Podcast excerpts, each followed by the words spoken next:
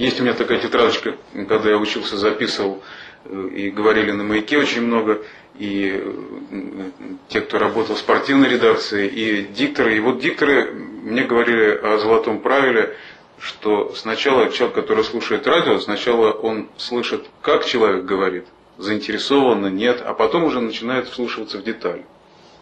Безусловно, речь должна быть грамотной и э, хорошая дикция. Это очень важно. Очень важно. Грамотная речь, э, звучание голоса. Это очень важно. Ну, наверное, они еще имели в виду, прежде всего, заинтересованность. Э, безусловно, еще раз хочу подчеркнуть, что какое-то равнодушие нам сразу ощущается, ощущается, в общем-то, потому что нельзя думать, что тот, кто тебя слушает, он дилетант, и, в общем, как-то это будет воспринимать поверхностно всегда.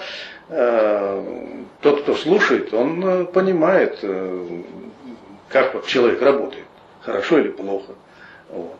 Конечно, это все спорно, но тем не менее, вот этот посыл должен быть э, э, каким-то таким э, естественным. Нельзя быть злым у микрофона. Ну, надо быть как-то в меру, может быть, и строгим, и таким и добрым. В общем, здесь должна быть золотая середина, но э, любое слово, сказанное, сказанное в эфир, оно всегда имеет э, какую-то определенную окраску.